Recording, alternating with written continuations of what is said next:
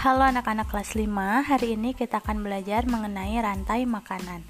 Rantai makanan adalah rangkaian peristiwa makan dan dimakan antar makhluk hidup untuk kelangsungan hidupnya.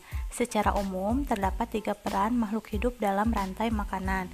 Yang pertama adalah produsen, yaitu makhluk hidup yang dapat membuat makanannya sendiri melalui fotosintesis.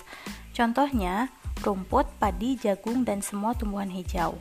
Produsen mampu mengubah energi dari cahaya matahari menjadi energi kimia.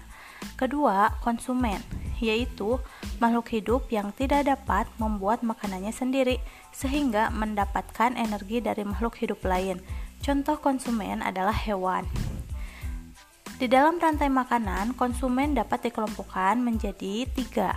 Satu, konsumen tingkat satu, yaitu kelompok hewan yang memakan tumbuhan atau produsen.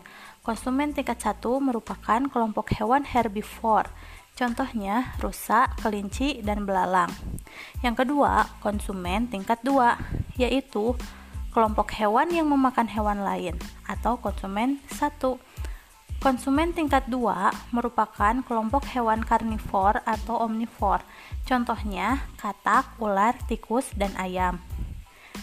Sedangkan yang ketiga adalah konsumen puncak, yaitu kelompok hewan karnivor yang tidak ada pemangsanya, contoh singa, elang, dan harimau.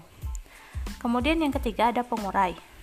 Pengurai itu adalah makhluk hidup yang mengurai sisa-sisa tubuh makhluk hidup lain yang telah mati. Penguraian tersebut menghasilkan zat-zat kimia dan nutrisi yang dibutuhkan produsen. Contoh pengurai antara lain cacing tanah, jamur, dan bakteri. Sekian, terima kasih.